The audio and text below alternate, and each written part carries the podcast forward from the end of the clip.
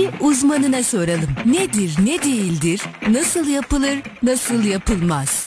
İşin uzmanı her cuma saat 16'da Radyo Radar'da. İşin uzmanı başlıyor. Değerli Radyo Radar dinleyicileri ve Kayser Radar takipçileri, İşin Uzmanı programı ile karşınızdayız. Ben Bilge Nur Ülger. Her hafta farklı bir uzmanı ve uzmanlık alanını konu kaldığımız, konu kaldığımız İşin Uzmanı programının bu haftaki konu e, Kırmızı Et Üreticileri Birliği Başkanı Sayın e, Ercan Aras, Aras, Beyefendi. evet. Hoş geldiniz. Hoş bulduk efendim. Nasılsınız? İyiyiz sağ olun. Siz nasılsınız? İyisiniz Biz inşallah. de iyiyiz, sağ olun. E, bizi kırmayıp konuk olduğunuz için teşekkür ederim. Biz teşekkür ederiz efendim. Ee, öncelikle e, Kayseri Radar'a teşekkür ediyoruz. Ee, üreticiye değer verdiniz. Ee, üreticilerin sorunlarını dile getirmek için sebep oluyorsunuz. Ee, öncelikle sizin yönetiminize ve şahsınıza çok teşekkür ederiz. Sağ olun. Bir şeyler yapabiliyorsak ne mutlu bize. Evet. Ee, İşin Uzmanı programını Instagram'da Radyo Radar 918, Facebook'ta Radar Kayseri, Kayseri Trafik Kaza Gündem, İşte Radar, Kayseri'de son dakika Facebook hesaplarımızdan takip edebilirsiniz. Ee, 0352 336 2598 WhatsApp hattımızdan da başkanıma sorularınızı iletebilirsiniz. Ee, öncelikle sizi tanıyalım. Ee, Ben Ercan Aras, Ee, kendim e, Kayseri Kırmızı Et Üreticileri Başkanıyım. Ee, Yaklaşık olarak e, 3000 tane e, üyemiz var Kayseri'de. Ee, Yani çalışan, faal, aktif olan 3000 tane üyemiz var. Ayrıca da Ankara Türkiye Merkez Birlik Yönetim Kurulu üyesiyim. Ee, orada da yaklaşık olarak Türkiye genelinde 120 bin tane üyemiz bulunmaktadır. Bunlar hep aktif, faal, üretici, besici e, çiftçilerimiz, üreticilerimiz. Ee, ayrıca da e, şahsi olarak da kendim e, e, besicilik yapıyorum. Sucuk pastırma imalatçısıyız. Ne güzel. Ee, bir taraftan da. Ee, aslında hem işin e, üretim sektöründeyiz hem işin e, imalat sektöründeyiz. Ayrıca da e, tüketim sektöründeyiz. Yani e, üçünü de bir arada götürüyoruz. Tabii burada bilgilerimizi, tecrübelerimizi e, üreticilerimize nasıl faydalı oluruz, nasıl yaparız e, bunun için mücadele ediyoruz. Kolaylıklar diliyorum size. Peki e, Kırmızı Et Üreticileri Birliği ne iş yapar? Şimdi Kırmızı Et Üreticileri Birliği e, aslında e, yarı siyasi yani yarı e, kamusal bir sektördür. Yani e, aslında e, çok sivil olmakla beraber, sivil bir toplum örgütü olmakla beraber yarıda kamuya bağlıyız biz. Direkt Tarım Bakanlığı'na bağlıyız. E, buradaki amacımız e, üreticinin bütün sorunlarını, sıkıntılarını, dileklerini e, alıp e, işte bakanlığa, yerel yöneticilere, kanun koyucularına bildirmek. Ve ayrıca bizim üreticilerimizde yerelde pazarlamasını, depolamasını, stoklamasını ve bir tür e, destekleme planlamalarını yapmak biz e, Kırmızı Et Üreticileri Birliği olarak da. E, Kayseri olarak da çok şükür bu konuda da çok başarılıyız. Evet. Türkiye'de e, sayılı e, birliklerden biriyiz E, ve şu anda üreticilerimize bu şekilde hizmet veriyoruz. Ee, peki başkanım, e, Türkiye'de hayvancılık nasıl yapılıyor? Ee, dünyaya bakacak olursak nasıl karşılaştırırsınız? Şimdi e, Türkiye'deki hayvancılıkla dünyadaki hayvancılık çok farklı. E, şimdi şöyle derler, derler ki işte ya yurt dışında e, et çok ucuz, işte e, Türkiye'de et niye çok pahalı, Evet. E, hep böyle gündem olur ve böyle karşılaştırma olur. Aslında e, şunu düşünmek lazım yani e, birinin elbisesi birinin, birine bol olur, birine dar olur. Bu mantıkla baktığımız zaman şimdi Avrupa'daki ve Güney Amerika'daki e, yağış miktarını ve mera alanlarına baktığımız zaman Türkiye ile karşılaştırdığımız zaman çok farklılıklar göreceğiz. Bakın Güney Amerika'da e, yağış ortalaması yıllık e, metre, e, metreye düşen kilogram olarak 400 kilogramdır. Bu Güney Amerika'da yani Brezilya'da, Arjantin'de, Uruguay'da bu tarafta düşen. Yani burada nedir? Burada mera hayvancılığı genişmiştir. Yani niye iki günde bir yağış yağar, tropikal bir iklim vardır. Orada hayvan e, merada yayılır. Bir ay sonra öbür tarafa gider yayılır. Bir ay sonra gelir yine aynı yerde yayılma imkanı var. Bu imkan olduğu için burada devamlı girdi maliyetleri çok düşük olur. Türkiye'ye geldiğimiz zaman e, Avrupa'ya geldiğimiz zaman Avrupa'da da metrekareye 300-350 kilogram. Yani burada yaklaşık olarak 1-2 ay gibi merada yaralanamıyorlar Avrupa'da. Türkiye'ye geldiğimiz zaman bakın Türkiye'de Karadeniz'de içine koymamıza rağmen yani Karadeniz'de e, belki 2-3 günde bir yağış alır evet. ve metrekareye 200 kilogram düşüyor. Yani Güney Amerika ile karşılaştırdığınız zaman %50 oranında aslında bizim yağışımız düşük.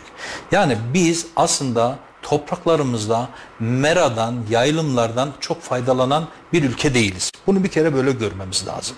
Yani biz Allah'ın yağdırdığı yağmurdan, meradan çok faydalanan bir ülke değiliz. Yararlanıyor muyuz? Yararlanıyoruz. Ama o, o ülkeler kadar yaralanamıyoruz.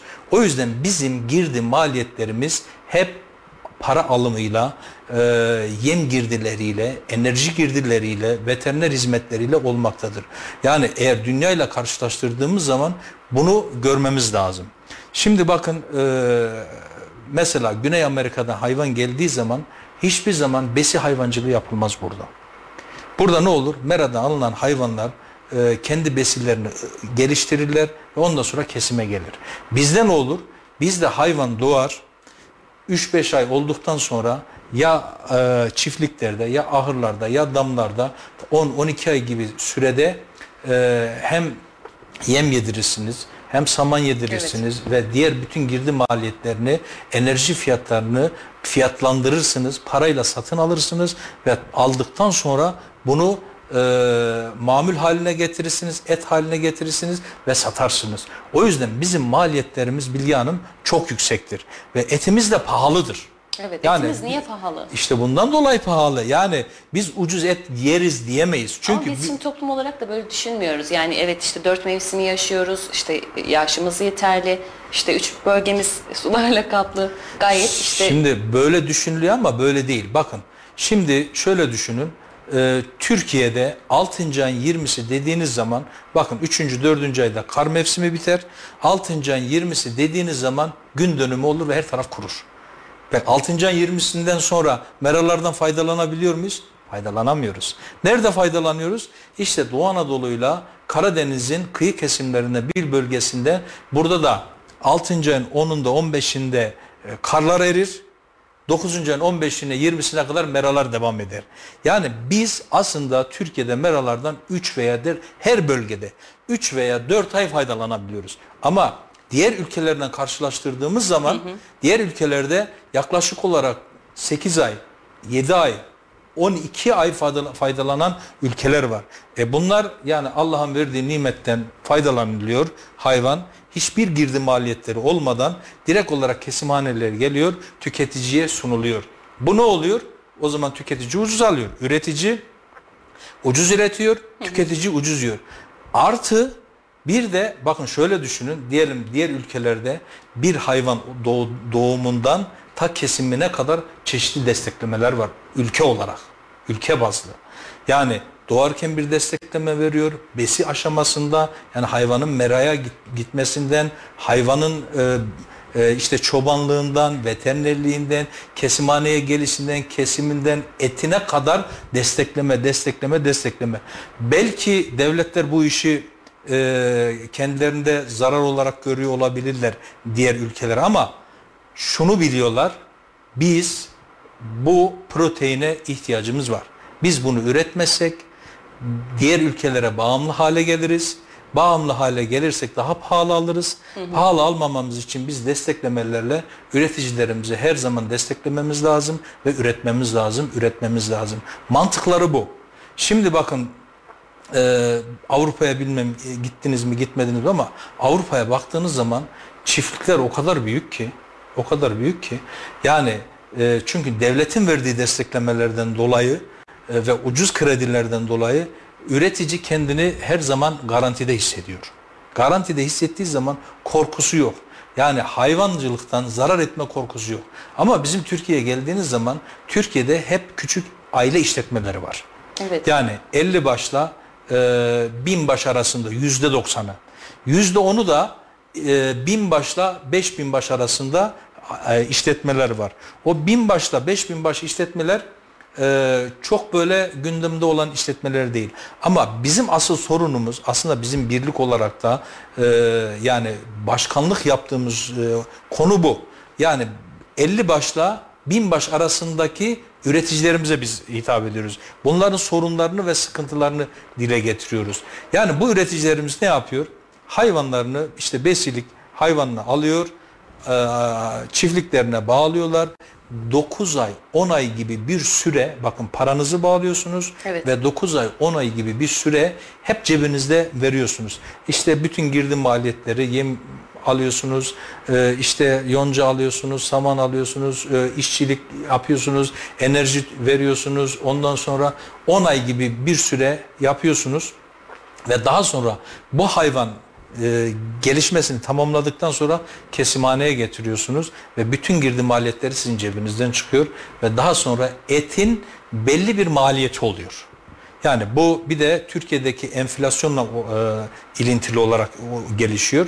Çünkü yani e, bugün yem girdi yem fiyatları yükseldiği zaman siz yüksek parayı alıyorsunuz. Evet. E, saman yükseldiği zaman yüksek parayı alıyorsunuz. İşte işçilik yüzde yüzden fazla arttı e, bir yıl içerisinde. E, yem fiyatları yüzde 300 arttı. Saman fiyatları yüzde 300 arttı. E, bunu siz nihayetinde alıyorsunuz ve bunla, bu hayvana yediriyorsunuz. Bir maliyet. Yani girdiyle nihai bir ürün, ürün üretiyorsunuz. Bu nihai ürün de pahalıya mal oluyor. O zaman biz şunu bir kere bilmemiz lazım. Yani biz Türkiye'de ucuz, Avrupa'ya göre ucuz et yemeyiz. Ama biz et üretmemiz mi lazım? Et üretmemiz lazım. Biz hayvancılığı geliştirmemiz mi lazım? Geliştirmemiz lazım. Ama kendi çerçevemiz içerisinde, kendi mantık yapımız içerisinde geliştirmemiz lazım. Eğer biz bunu yapamazsak o zaman her zaman yurt dışına muhtaç oluruz. Ve şu andaki sistemde e, bu şekilde gidiyor. Düzenli bir hayvancılık politikamız yok. Evet. Düzenli bir tarım politikamız yok. Düzenli bir e, işletmecilik mantığımız yok. E, tabii bunların aslında bir planlama içerisinde olması lazım Bilge Hanım. Yani e, Türkiye'de hayvancılığı, tarımı 5 yıllık, 10 yıllık, 50 yıllık planlamalar içerisinde yapmanız lazım. Yani kanun koyucuda öyle bir kanun kanun koymalar lazım ki yani bu kanunda yarın hükümetler değiştiği zaman politikalar değiştiği zaman bu kanunlar değişmeyecek. Sil yani üret, üreticiler bilecek ki ne ürettiğini. Üretici bilecek ki yarın ben ne yaptığımı bilecek. bilecek. Eğer böyle bir güvensiz ortam olduğu zaman yarın işte bu hükümet gider, başka bir hükümet gelir, işte yeni bir sistem oluşturur der. Her zaman kendini küçülmeye alır, kendini küçülmeye alır, geriye geriye gider. Ve bu şekilde de üreticilik, hayvancılık gün geçtikçe bitme noktasına gelir. Ee, Peki kıyaslama yapmazsak e, biz Türkiye'de ya bizim vatandaşımız nasıl ucuza et yiyecek? Ya ucuza et şöyle bir şey. Bakın ben size şunu söyleyeyim. Ee, siz kasaba gidiyorsunuz. Eti kaç liraya alıyorsunuz diyelim. 150 lira kuşbaşını veya 140 lira, 160 lira, 170 liraya alıyorsunuz. Şimdi e, normal mezbanede hayvan kesimi e, 95 liradır.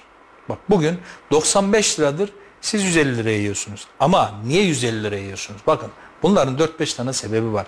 İnsanlar biz pahalı et yiyoruz diyor da aslında Türkiye'de et pahalı değil. Enflasyon pahalı, paranın hacmi büyüdü. Paranın hacmi büyüdü. Malın değeri çok değil. Aslında yine ucuz yeniliyor. Bunu da söyleyeceğiz. Bakın birincisi %20 kemik oranı var. Bak 95'e bir %20 ekliyorsunuz.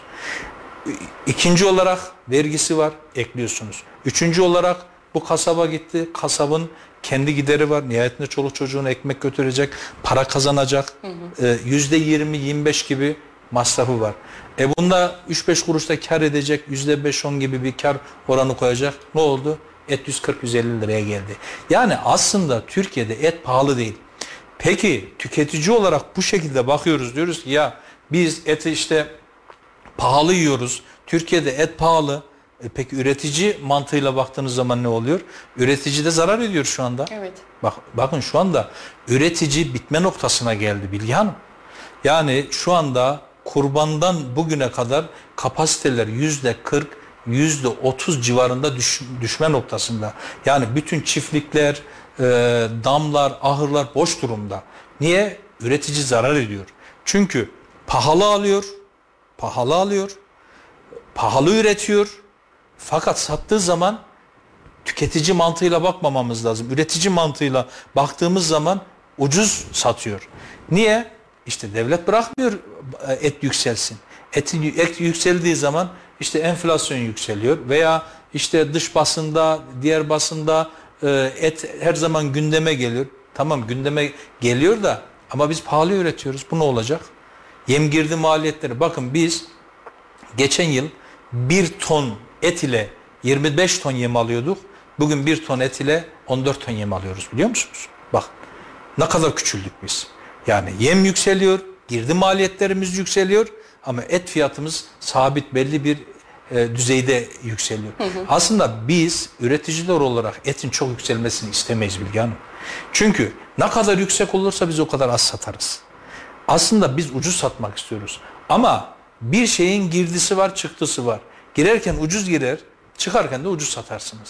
Pahalı giriyorsa, ucuz satıyorsanız bu tarafı bitirirsiniz. Yani üreticinin bitmesi demek ne demek? Bakın e, şimdi bir buçuk iki yıldır Türkiye'de anaç hayvan kesilmeye başlandı. Neden biliyor musunuz? Dişi hayvan. Yani aslında inek, dişi hayvan demek fabrika demek. Çünkü doğuruyor, danası oluyor, sütü oluyor. Nihayetinde bundan verim elde ediliyor. Bu dişi hayvan olmazsa hiçbir olmayacak. Et de yiyemeyeceğiz, süt de içemeyeceğiz. Hı hı. Ama ne oldu? Şimdi sütün kilosu e, 10 liraya mal etti. 7 liraya, 6 liraya, 5 liraya sattı üretici.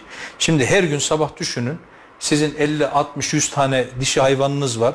E, gidiyorsunuz her gün sağdırıyorsunuz. Bunun sütü oluyor. Her gün satıyorsunuz, zarar ediyorsunuz. Her gün zarar ediyorsunuz. E ne düşünüyor bu sefer üretici?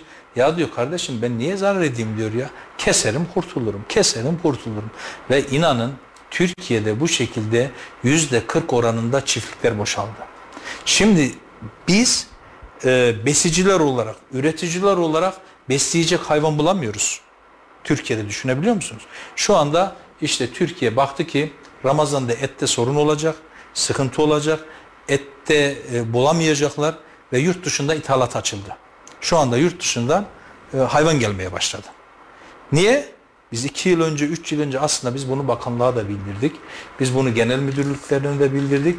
Biz bunu bütün birimlere bildirdik. Dedik ki bakın anaç hayvan kesiliyor, dişi hayvan kesiliyor.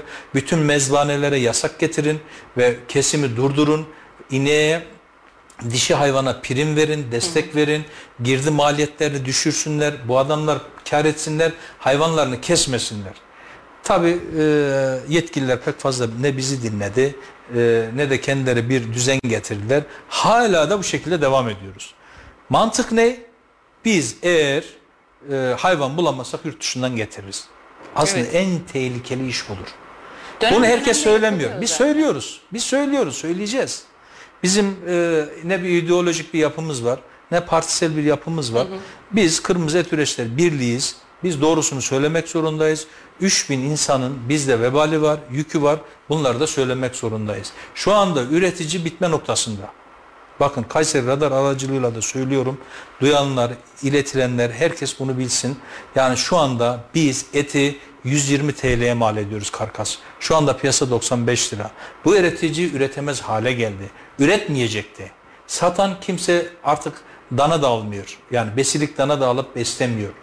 Ve ne olacak? Bu sefer ithal besilik dana girdi. Yarın diyecekler ki ithal et girecek. Bu piyasayı nasıl etkiler? E, piyasayı işte üreticiyi bitirir. Yani bizim yerli üretici biter. Ee, ne olur? Biz güzel güzel dolarlarımızı yurt dışına veririz. Yani e, aslında ülkenin amacı yurt dışına e, dolar vermek değil. Doğru değil mi? Ama evet. ne olur? Biz bu sefer ne olur? Eti alırız yurt dışında dolar veririz. Ee, şu anda besilikten aldığımız gibi yurt dışına e, dolar veririz. Bakın Bilge Hanım Türkiye'nin tarihsel olarak bir geçmişi vardır. Türkiye sadece Türkiye'yi beslemek zorunda değil. Türkiye çevre ülkelerini de beslemek zorunda. Biz böyle bir yapıdan geliyoruz. Öyle bir üretim modelleri oluşturmamız lazım ki hem kendimizi doyuracağız hem çevredeki ülkelerimizi de doyurmak zorundayız. Bu hayvancılıkta olur, tarımda olur, e, ve bütün işletmelerde bu hale getirmemiz lazım. Bu aslında çok basit. Yani Türkiye'de olabilecek şeyler.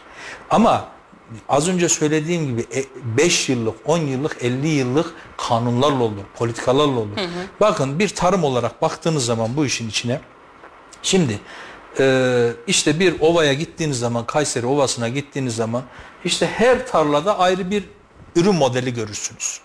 Evet. Ee, gelecek senede e, farklı bir ürün modeli görürsünüz. Herkes kafasına göre bir model üretiyor veya bir ürün ekiyor. Doğru mu? Evet tamamen kafaya göre yapılıyor. Kafasına göre. Şimdi şöyle bir şey olsa bakın şimdi Türkiye'nin verisine baktığınız zaman e, işte sizin ne kadar buğdayınız var, ne kadar arpanız var veya ne kadar e, mısırınız var dediğiniz zaman kesinlikle doğru bir veri elde edilmiyor. Niye? planlı, programlı bir ekim alanı, ekim oluşturulmadığı için. Şöyle olsa bir üretici dese ki kardeşim sen şu tarlaya veya şu bölgeye 5 yıl boyunca şu ürünü ekeceksin. Hı hı. Gelecek yıl şunu ekeceksin. Ondan sonraki yıl bunu ekeceksin. Ve bir planlama içerisinde yapılırsa Türkiye genelinde bu planlamayı siz yaparsanız hükümet ne yapar? Bilgisayara bastığı zaman ben şu kadar buğday üretiyorum, şu kadar arpa üretiyorum, şu kadar mısır üretiyorum. Velev ki yağışlar iyi gitmedi, ee, ne oldu? Bir kıtlık gelme imkanı var. Bunu görebilir hemen. İki ay önce, üç ay önceden bunu görebilir. Hemen tedbir alacak. Tedbir ne yapması lazım? Hemen yurt dışında o zaman alabilirsin. Çünkü sen ülkedeki hayvancılığı ve bütün insanları açla mahkum edemezsin. O zaman pahalı olarak yediremezsin. Ne yapacaksın? Orada hemen müdahale edeceksin, hemen getireceksin. Fazlalığın mı var? Fazlalığın varsa da yurt dışına satacaksın. Zaten belli bir planlama yaptığınız zaman yani bak düşünün bir bakıyorsunuz bir yıl patates çok pahalı. Bir yıl yerlerde sürünüyor.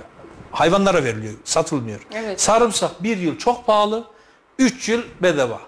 Ama planlı olursa her mal kendi değerinde üretilir, kendi değerinde satılır. Çiftçi de ne yapacağını ve neye satacağını bileceği için ürününü ve üretimini ona göre planlamasını yapar. Planlamayı siz insanların şahsına göre verirseniz insanlar kafasına göre e, planlama yapar. Bu da devletin planlamasını bozar. Hı hı. Planlamayı devlet yapacak. Çünkü bizim artık e, e, fethedilecek topraklarımız yok. Genişleyecek topraklarımız yok bizim. Yani topraklar ne olur? Aynı sabit. 50 sene sonra da Türkiye'nin toprağı aynı toprak. 70 sene sonra da biz artık bir e, metre toprak kimse kimseden alamaz dünyada. Bizim ne yapmamız lazım? Ürünümüzü arttırmamız lazım. Yani bu tarladan ben 1'e 7 değil 1'e 50 alabiliyor muyum? Artık bu hesaplamaları, bu planlamaları yapmamız lazım. Eğer bu planlamaları, hesaplamaları yaparsak biz kendimizi de doyururuz, çevre ülkeleri de doyururuz. Ama e, planı şahısların şahıslar yapacak. E, planlamayı insanların kendisi yapacak. E, herkes istediğini ekerse ne devlet bu planlamanın başına geçebilir, ne bir projesi olur, ne de bir verisi olur elinde. Düzgün bir veri olmaz. Önemli olan ülkelerin verisinin elinde olması. Ona göre yönlendirmesi lazım ülkeyi. Çünkü bakın biz bir pandemiden çıktık. Pandemi insanlara çok şey öğretti. Çok şey götürdü ama Hı hı. Ee, yani bizden de götürdü. Babam da rahmetli oldu pandemide. sağ olsun. Ee, yani çok şey götürdü ama gerçekten de çok şey öğretti. Ney? İnsanlar uçağa bin, binmeyebilir. İnsanlar taks, taksiye de binmeyebilir. İnsanlar e, telefon da kullanmayabilir. Ama insanlar yemeden duramaz. Üretmek, üretmek, üretmek. Alışkanlıklarımızı gıda, değiştirmek. Gıda, gıda üretilmesi lazım. Doğru mu? Gıda üretmeden sen evde durabilir misin? Duramazsın. İlla tüketeceksin. Ne oldu pandemide? Her taraf kapandı. E, üretim yapan, gıda üreten, tarım yapan, hayvancılık yapan açık. Marketler açık. Niye? İnsanlar doyuracak kendini. Nihayetinde yemesi lazım. Hı hı. Ama 5 senede ben bu ceketi giyebilirim. Giyim yapmayabilirim. Temel ihtiyaç değil. Temel ihtiyaç değil. O yüzden bizim gıdaya çok önem vermemiz lazım. Ee, zaten ülkeler de bunu anladı ülkelerde bunu anladı. Yurt dışında diğer ülkeler artık gıdayı birinci plan aldılar. Eskiden sanayiydi, hizmet sektörüydü. Ondan sonra tarım hayvancılık gelirdi. Şimdi gıdayı, tarım hayvancılığı bir numaraya almaya başladılar. Nasıl daha geliştirebiliriz? Yani bundan 3 yıl 4 yıl önce yurt dışından hayvan getirmek çok kolaydı. Yani parayı bastığınız zaman takır takır istediğiniz fiyata buluyordunuz. Şu anda bulamıyorsunuz. Vermiyor. Diyor ki benim 5 yıllık planlamamda diyor benim hayvanım bana yetersiz diyor. 1 yıllık değil. 4 yıllık, 5 yıllık planlamamda, planlamamda diyor benim hayvanım bana yetersiz. Ben sana şu kadar verebilirim diyor. Ve istediği fiyata veriyor. Ha demek ki biz artık dışarıdan da bulamıyoruz. O zaman kendi Üreteceğiz. içimize göre kendi politikalarımızı oluşturup ona göre üretim planlamaları yapıp ona göre vereceğiz. üretmemiz lazım. Tabii. Ee, Kayseri'de et ve süt kurumu var mı? Kayseri'de et süt kurumu vardı.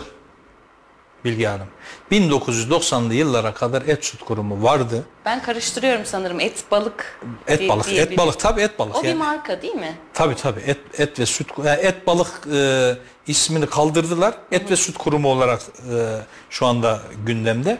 Et süt kurumu 1990'lı yıllara kadar Kayseri'de 1960'lı yılların sonunda 1970'lerde kurulmuş ve 1990'lı yıllara kadar gelip aslında besicinin sigortası. Yani üretici e, bugün hayvanını besleyip dış piyasaya satamadığı zaman diyordu ki benim devlet kapım var. Giderim devlete hayvanımı keserim, paramı alırım ve kafası rahattı.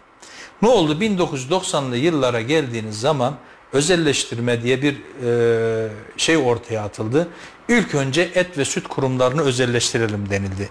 İşte bir politika olmadığı için aslında et süt kurumunun bir e, üretimin sigortası, bir toprak mahsulleri ofisi gibi bir üretimin sigortası olduğunu düşünmedikleri için ilk önce et ve süt kurumlarını satışa çıkarmaya başladılar.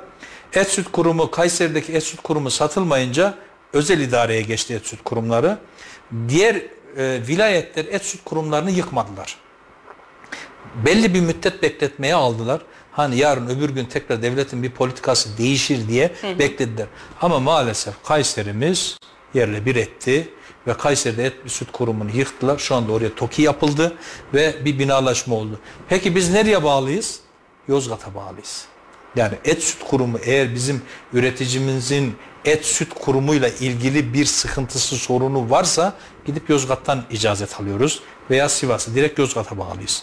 Bakın Yozgat'ta var, Sivas'ta var, Kayseri'de yok. Neden yok? Yani niye biz bu devletin e, şeyinden faydalanmıyor benim üreticim? Niye faydalanmıyor? Olması lazım. E, geçen gün Tarım Bakanı buradaydı.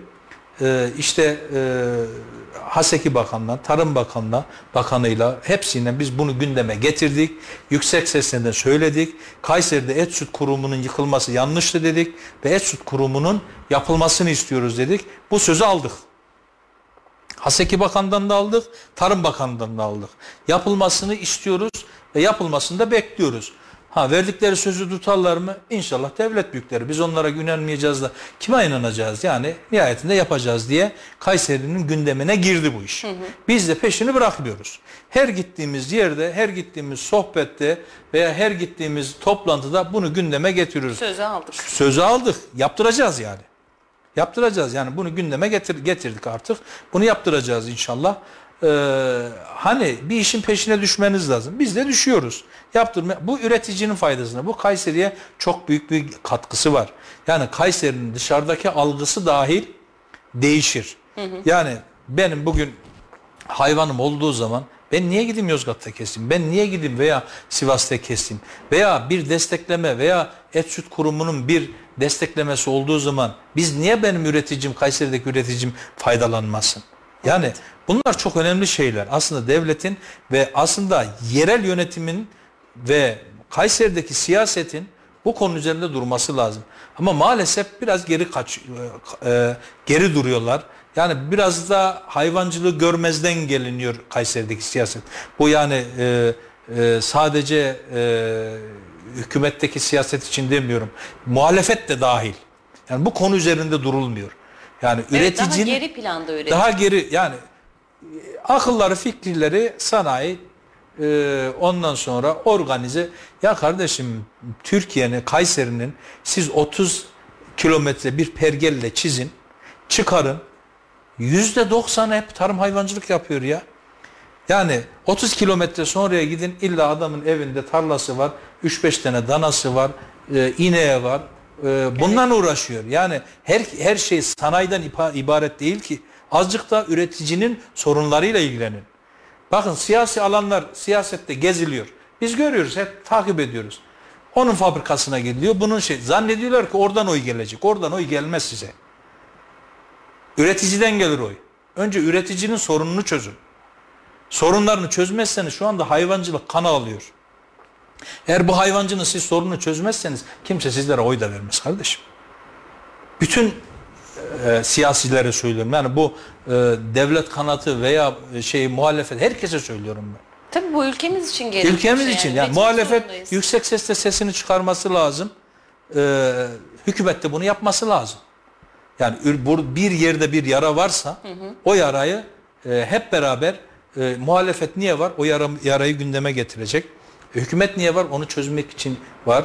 Biz birlikler olarak e, sivil toplum kurumları olarak niye varız? Biz bunu dile getirmek zorundayız. Tabii üç gün sonra Getirmezsek karşılaşacağımız tablo belli. Belli. E, biz bunu dile getirmezsek ne olacak?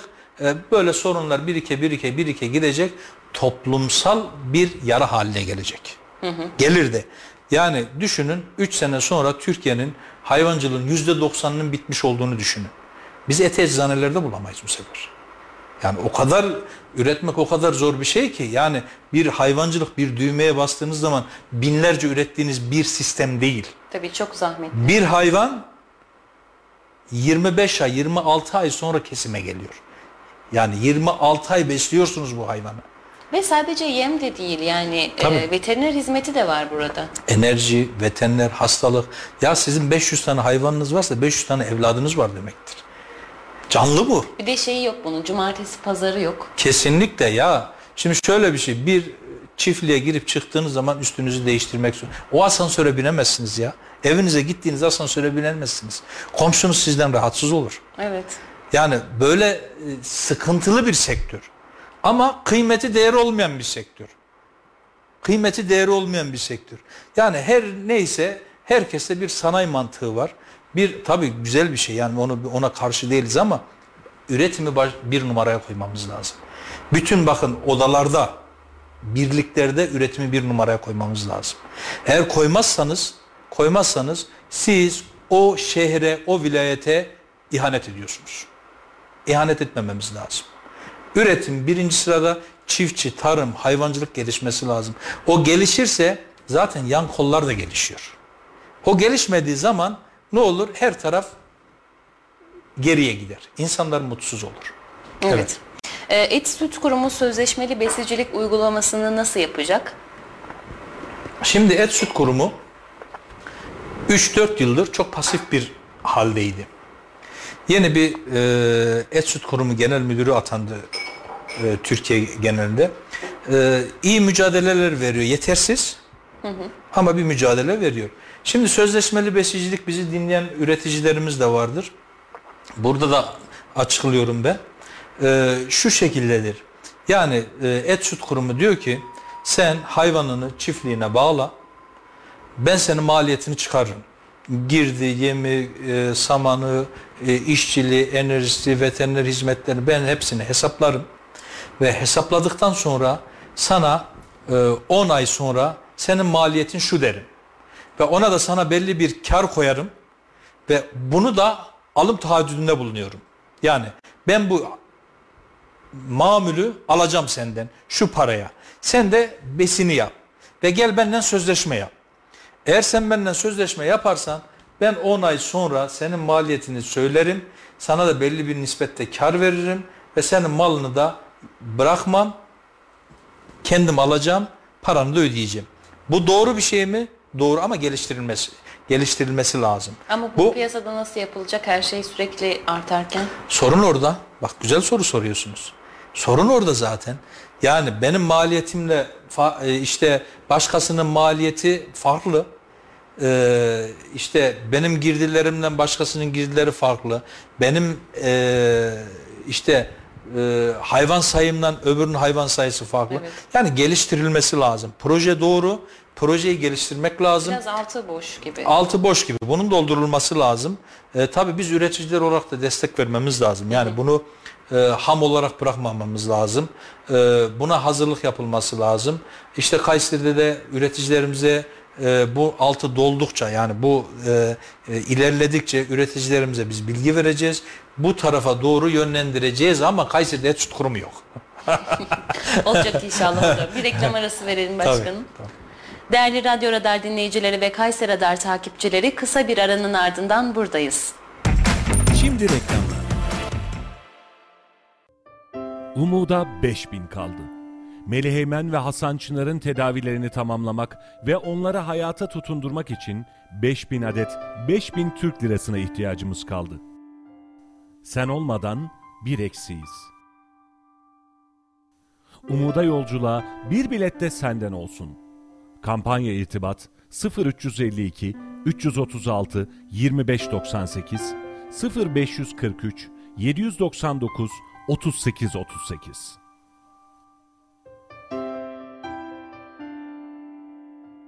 Stillers, Stillers. Süpürgem Stillers, meyve sıkacağım Stillers, semaverim Stillers, kıyma makinem Stillers. Tekden Hastaneleri bilgilendiriyor. Meme kanserinden erken teşhisle kurtulmak mümkündür. Hiçbir yakınma olmasa bile 20-40 yaş arası kadınların 2 yılda bir kez, 40 yaş üzeri kadınların yılda bir kez meme muayenesi olması önerilmektedir. Tekden Hastaneleri bilgilendirdi. Efe Gross Market'ten kaçırılmayacak fırsatlar. 22 Ekim 6 Kasım arası Çaykur Tiryaki Çay 64 lira 95 kuruş, 1200 gram Olca domates salçası 54 lira 95 kuruş, 4 litre zade ayçiçek yağı 139 lira 95 kuruş, 2,5 kilo nevra pirinç 54 lira 95 kuruş. Efe Gross, Toptan ve Perakende Market, telefon 444 3407. Efe Gross.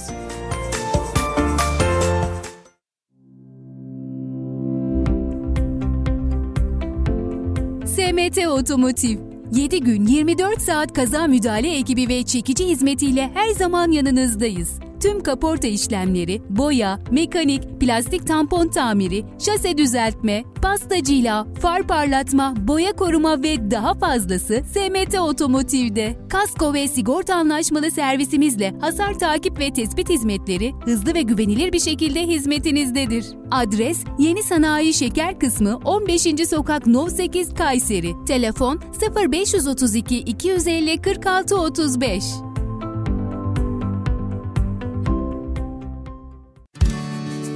Özerpan Vinsa Pencere'de devrim yaptık. A sınıfı binalar için A sınıfı pencereler ürettik. 3 camlı, 3 contalı, ısı camlı pencereyle yazın yanmak, kışın donmak kaderiniz olmayacak. Gökyüzünü ısıtamazsınız ama doğru yapılan ısı yalıtımıyla 4 mevsim konfor, 4 mevsim tasarruf sağlayabilirsiniz.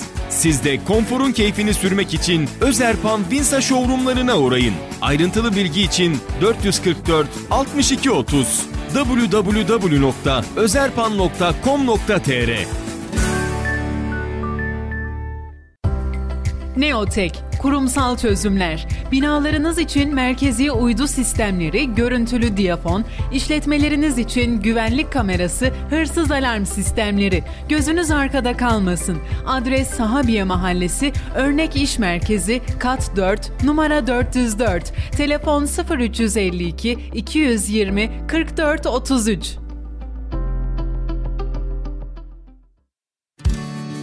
Vinsa camlama sistemleri Özerpan güvencesiyle Kayseri'de. Isı camlı, katlanır cam balkon sistemleriyle evinize yeni ve şık yaşam alanları ekleyin. Özgün tasarım detayları, üstün donanım özellikleriyle Vinsa camlama sistemleri konforun keyfini sürmek için Özerpan Vinsa showroomlarına uğrayın. Unutmayalım ki doğru yapılan ısı yalıtımı 4 mevsim konfor, 4 mevsim tasarruf demektir. Ayrıntılı bilgi için telefon 444 62 30 web www.ozerpan.com.tr Reklamları dinlediniz.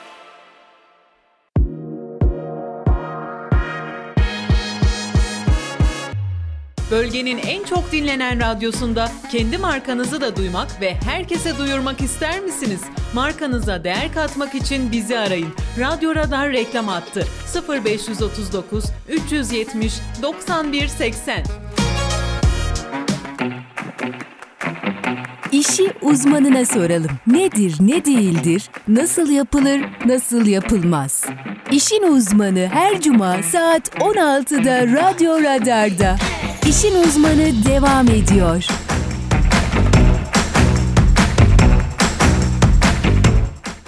Değerli Radyo Radar dinleyicileri ve Kayseri Radar takipçileri, e, Kırmızı Et Üreticileri Birliği Başkanı Ercan Bey ile sohbetimize kaldığımız yerden devam ediyoruz. E, Toprak Mahsulleri Ofisi besicilere arpa veriyor. E, Evet. Siz bu işin neresindesiniz? Bunu nasıl düzenliyorsunuz? Şimdi e, aslında bizim üreticilerimizin e, 9-10 kalem girdileri var. Biz bunları e, zaman zaman e, işte hükümetimize bildirdik. Bu girdi maliyetlerin çok yüksek olduğunu ve bununla ilgili bize destekleme verilmesi gerektiğini dile getirdik. Tabii e, hükümetimiz de şöyle iki yılda böyle bir karar aldı. Toprak Mahsulleri Ofisi kanalıyla süspansiyonlu olarak e, arpa üreticilerimize veriyor. Yani piyasadan yaklaşık olarak %20-30 civarında ucuz arpa veriyor. Geçen yıl e, bayağı başarılı oldu. Piyasayı biraz dengede tuttu Toprak Mahsulleri Ofisi. E, zaten Toprak Mahsulleri Ofisi'nin e, gerçekten de başarılı bir şekilde bu işi yürüttü. Eğer yapmasaydı e, yani bugün e, fiyatlar daha çok yüksek uçuk olacaktı. Ve bu yılda çıktı E, ve şöyle bir e, şey çıkardılar, e, bir genelge yayınlandı. E, bu Toprak Mahsulleri Ofisi'nin arpa dağıtımını e, birliklere verildi. Yani üretici birliklerine, odalara verildi. İşte Kayseri'de de biz Kırmızı Et Üreticileri Birliği olarak e, şu anda e, bütün üreticilerimize yayın yaptık. E, hem e, sosyal medya kanalıyla hem telefonlarla e, bildirdik. İşte bu işte işlemi biz yapıyoruz. E, bütün dosyaları, talepleri topluyoruz. Bu talepleri ta- Toprak Mahsulleri Ofisi'ne bildiriyoruz.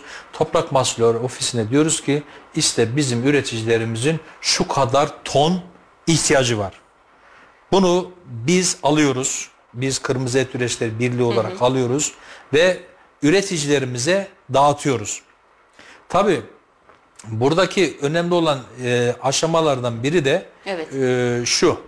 Yani bizim e, üreticilerimizin bu işi nasıl yapabilecekleri önemli. Bu işi kendileri yapamayacakları için biz e, birlik olarak e, bu işi şu hale getirdik.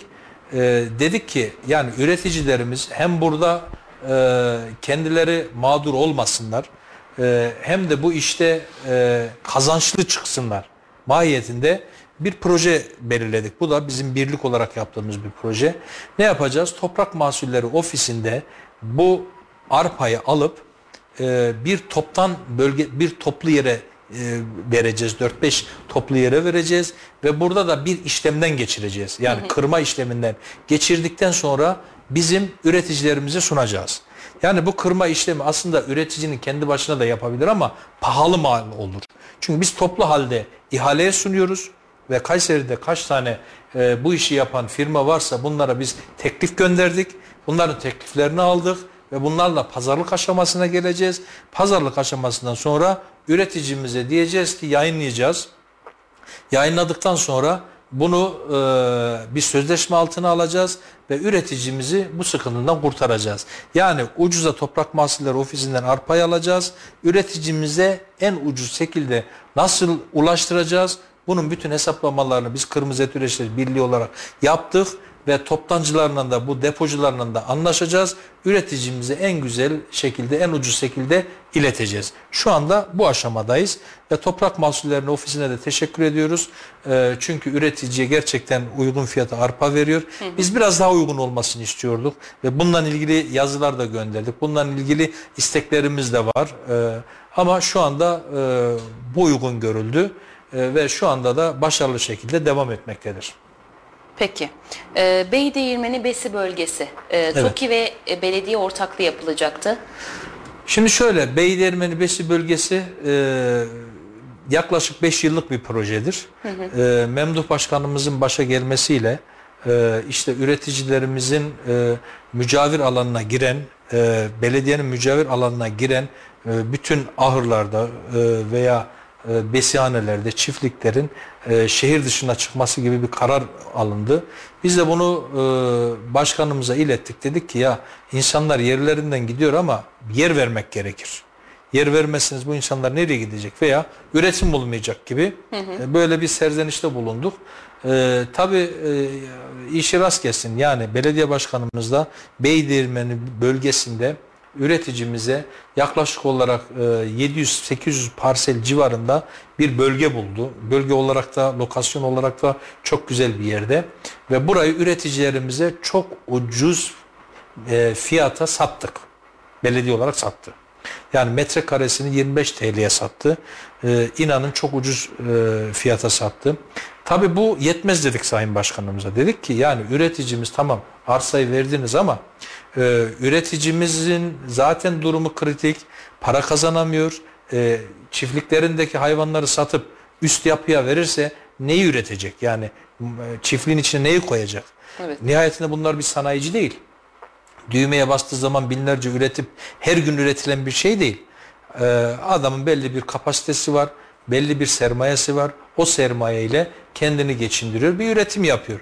Bunun için de biz üst yapıya fazla para harcamamamız için veya bu maliyetten fazla etkilenmememiz için bize yardımcı olun dedik. Ee, belediye başkanımız da işi rast gelsin. TOKİ ile bir görüşmeye oldu. TOKİ ile burayı 10 yıl vadeli olarak e, şu anda çalışma aşamasında. Biz de bunu istiyoruz. Yani 10 yıl vadeli olarak TOKİ bu işin içine girerse, güzel planlı şekilde yaparsa artı aslında bu konuya değinmedik. Biz e, Kayseri'de biliyorsunuz destekleme olarak çok geri Durun seviyedeyiz. başkanım ben soracağım durun. Soracak mısın? soracağım. Heh, Şimdi buraya Hayvancılık destekleri nasıl diyeceğim? Bir de e, gençlere bu anlamda teşvik nasıl? Evet. Ee, şimdi burada to, e, şeyde Beydeğirmeni'nde Beydeğirmeni bölgesinde bir de diyoruz ki biz e, desteklemeden faydalanalım. Yani hem TOKİ yapsın hem de işte devletin verdiği kırsal kalkınma destekleri var. E, İPART yok Kayseri'de ama İPART desteklemeleri veya çeşitli desteklemelerden buradaki bizim üreticimiz de yararlansın. Amaç ne? Üreticimizin cebinde fazla para çıkmasın, e, ucuz e, TOKİ yapsın, ucuza yapsın ve üreticimiz bir taraftan üretim yapsın, bir taraftan da planlı bir şekilde ödemesini yapsın. Ve bu şekilde etkilenmez. Ama şunu yaparsanız ya ben size arsayı verdim. E, işte gidin iki sene içerisinde yapın derseniz e, bu sefer insanların e, zaten maliyetler çok yükseldi. inşaat maliyetleri aşırı şekilde yükseldi. Evet. E, yani çiftliklerindeki malları satacaklar üst yapıya yetmeyecek. Gidip bankalarda borçlanacaklar. Yarın öbür gün üretim yapamayacaklar. Bu, bu sefer ne olacak? olacak? İşte borçlandıklarından dolayı e, hepsi satışa çıkar. Bu hale gelmemesi için devletin, belediyemizin, Kayseri'deki siyas siyasetin bu konuya el atıp ve bu konu üzerinde durup üretimi devam ettirebilmeleri için üreticilere destek olmaları gerekmektedir. Ee, başkanım şimdi biraz da pastırma sucuk konuşalım. Evet. Kayseri'deyiz malum. Evet. Ee, siz de bir üreticisiniz. Evet. Ee, şimdi bir dönem şey oldu. Hmm, Kastamonu pastırması ve Kayseri pastırması tartışması oldu. Evet. Şimdi e, hangisi daha güzel demeyeceğim tabii ama arada Kayseri ne güzel. fark var? Tabii ki Kayseri güzel. Şimdi bakın. e, Edirne'ye giderseniz sucuk pastırma dediğiniz zaman Kayseri derler. Hakkari'ye gidin sucuk pastırma derseniz Kayseri derler. Şimdi Türkiye'nin neresine giderseniz gidin bu iki mamulden bahsettiğiniz zaman Kayseri derler. Demek ki Kayseri bir marka aslında. Evet. Zaten bizim e, üç tane markamız var Kayseri olarak. Nedir? Birincisi sucuk pastırma. ikincisi mantı. Üçüncüsü Erciyes. Bu üçü marka bizim. Ve bi- biz bu markalarımızı simgesi. yani Kayseri'nin simgesi yani e, inanın biz e, uçakta bile seyahatlere gidiyoruz. E, nereden geliyorsunuz diyorlar Kayseri'den. Ya sucuk neydi veya pastırma neydi hemen gündeme o konu gelir. Evet, Hemen niye sorulur. Belki- getirmediniz? niye getirmediniz? İşte e, sucuk şu şekil bu şekil gibi. Tabii bizim ne kadar aldığımızı bilmiyorlar. Çok alıyorsunuzdur Kayseri'de çok pahalı Her değil. gün pastırma yediğimizi falan zannediyorlar. evet aynen o şekil. O yüzden Kayseri'de marka. Bunun daha çok gündeme gelebilmesi için hem siyasetin hem odaların, bak odalar da çok. Yani sivil toplum kuruluşları da çok önemli. Ve siyasetin bunu yani hem hükümet kanadı hem muhalefet kanadı bunu her zaman gündeme getirmesi lazım. Ve Kayseri ön plana çıkarması lazım. Bakın Kastamonu, Kastamonu dediğiniz yer aslında entegre hiçbir tesisi olmayan bir bölge. Yani hep merdiven altı yapılan e, ondan sonra e, yani böyle imalathanesi düzgün bir imalathanesi olmayan bir bölge. E, işte ne yapıyor? Evin bir bölgesinde 200 kilo 300 kilo kurutuyor. Aslında o pastırma da değil. Normal bir kuru bir et. Üzerine hafif e, çemen sıyrılmış kuru bir et. Bizim gibi işlemden geçen doğal olarak yapılmış bir pastırma değil. Ve ama şunu başardılar.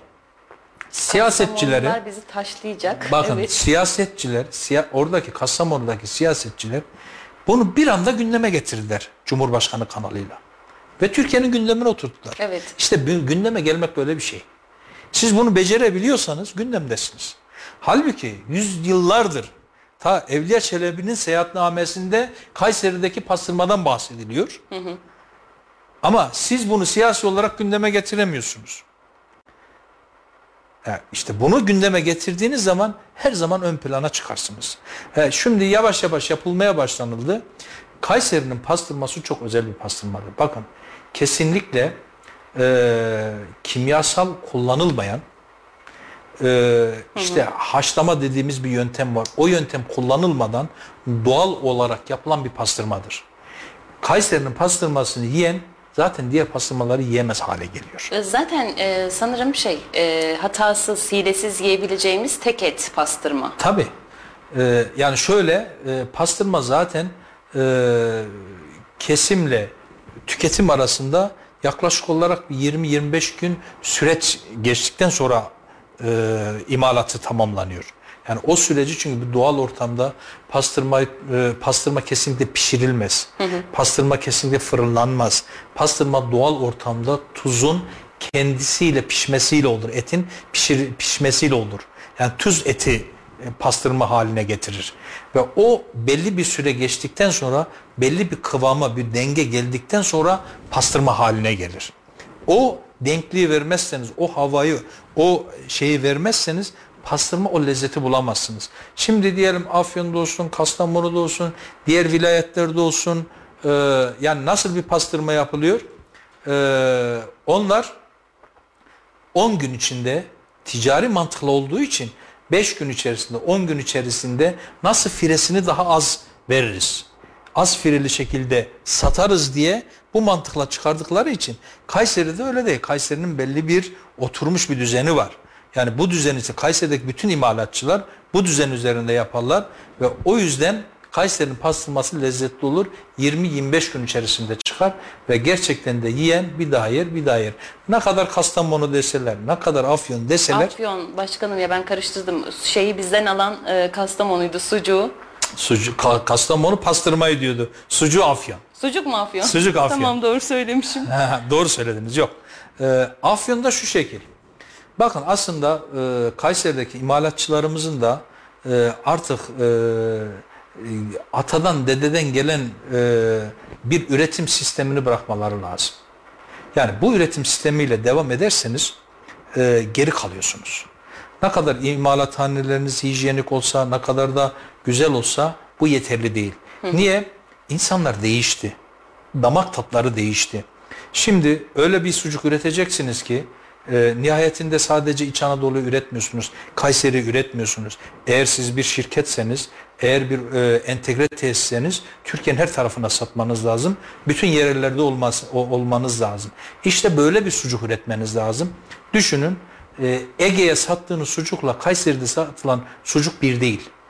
Damak tadı farklı. Tabii. Hani oranı, şuyu, buyu, et oranı falan hepsi aynı ama baharat olarak e, e, baharat olarak çok farklı.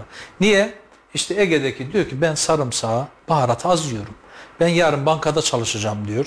Veya okula gideceğim diyor. Veya benim çocuğum sabah kahvaltısını yaptığı zaman gidip kokmasın diyor. Ve bu yüzden baharatı ve e, sarımsağı çok düşük oranda e, sucuk isteniyor. Biz bu şekilde sucuk üretiyoruz. bölgesel olarak sucuk üretmemiz lazım. Çünkü e, eskiden 60 yaşın üstündekiler de bu şekil sucuğu yemiyor. O da diyor ki baharatı, sarımsağı, ondan sonra avcarı çok yüksek olsun diyor. Öbürü de diyor ki hayır diyor benimki biraz düşük olsun diyor. Benim kokmamam lazım.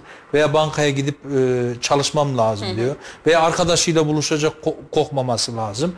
Buna özen gösteriyoruz. Damak Biz lezzeti. damak tabii kesinlikle et oranı, oranıyla oynanmadan bu damak, damak tadını oluşturmamız lazım. Oluşturursanız başarılısınız. Oluşturmazsanız belli bir bölgede dar alanda kalırsınız ve bir yere ilerleyemezsiniz. Ve şu anda Kayseri aslında burada biraz sınıfta kaldı. Yani 4-5 yıl öncesine kadar hep bu mantıkla gidiyordu. Ve e, Afyon gibi Afyon gibi dışarıya fazla yayılamıyordu. Ama bakıldı ki ya bu doğru bir gidişat değil. Biz insanların e, ihtiyacına göre bir üretim modeli üretmemiz lazım denildi. Ve bu şekilde bütün imalathanelerimiz çok şükür böyle üretim yapılıyor. Ve Türkiye'nin her tarafında da satışlarımız var. Ve her yere de satıyoruz. Ve çok çok güzel dönüşlerde oluyor. Ama Kayseri'nin yerel has sucuğu dediğiniz zaman avcarı, baharatı, sarımsak çok olan sucuğu da üretiliyor. Onu isteyene de onu veriyoruz.